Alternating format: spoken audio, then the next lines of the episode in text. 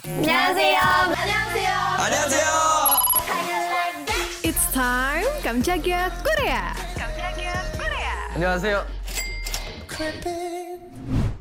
Sebelum dengerin update Korea kali ini, mau nggak tes kemampuan cara bikin CV kamu? Yuk ikuti CV Making Competition ke Resume dan menangi hadiah jutaan rupiah. Woo! Penasaran nggak gimana cara ikutannya? Info selengkapnya cek di kekresume.me slash info. Kalau kamu pernah nonton drama Save Me, nah ini mirip-mirip Sobat Medio sama versi dokumenter berjudul In the Name of God, A Holy Betrayal. 결국은 메시아다. 정명석이 이 시대에 온 메시아다.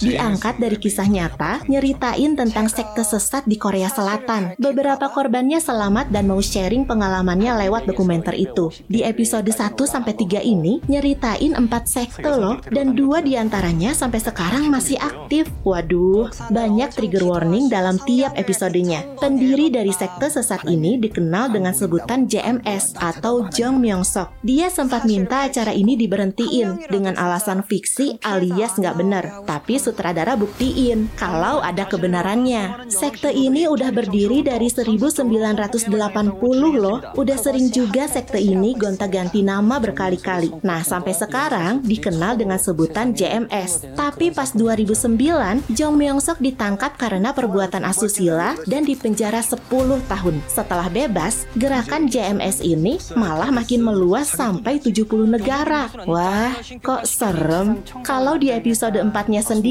ada sekte sesat bernama Five Oceans Park Sunja. Dan di episode 5 dan 6, sempat disinggung tentang Sinara Records yang dibangun sama Kim Kisun pas 1982.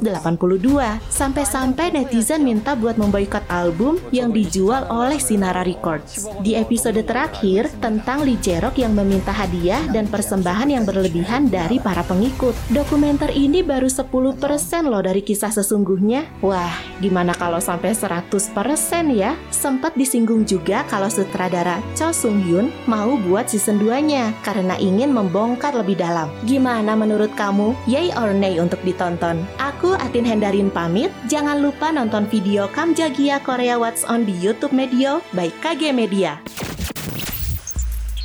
Tungguin episode selanjutnya ya. Kamsahamnida.